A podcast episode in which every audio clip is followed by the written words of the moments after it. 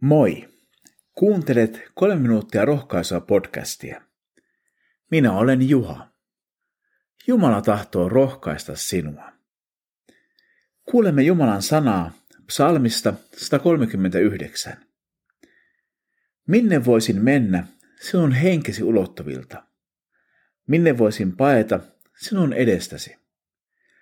Vaikka nousisin taivaaseen, sinä olet siellä.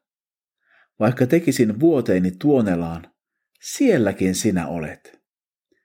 Vaikka nousisin lentoon aamuroskon siivin tai muuttaisin merten taa, sielläkin sinä minua ohjaat. Talutat väkevällä kädelläsi.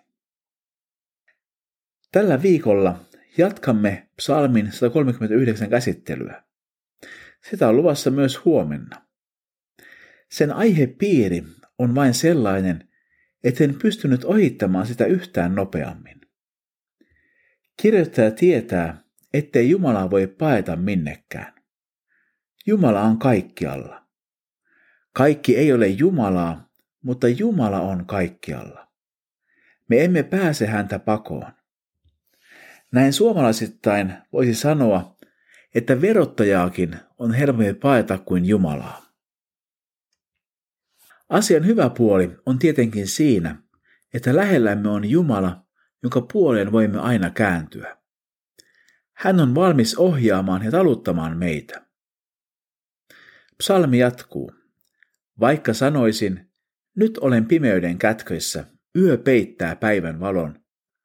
Sinulle ei pimeys ole pimeää, vaan yö on sinulle kuin päivän paiste, pimeys kuin kirkas valo. Ollessaan jollain tavalla väärillä teillä, ihminen kokee tarvetta piiloutua Jumalalta. Se on turhaa vaivan näköä. Jumalalle pimeyskään ei ole pimeää. Yö on hänelle kuin päivän paiste ja pimeys kuin kirkas valo. Piiloudu siinä nyt sitten.